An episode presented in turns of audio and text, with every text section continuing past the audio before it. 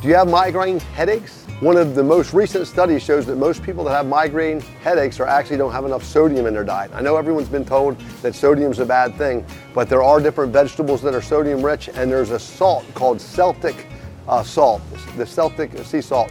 That salt is, is the most healthy salt that you can, can eat. It's got loaded with micronutrients. We sell it here at Food and Thought too, and it eliminates the majority of people that have migraines. Once they incorporate the Celtic salt into their diet, they're, they're back on track.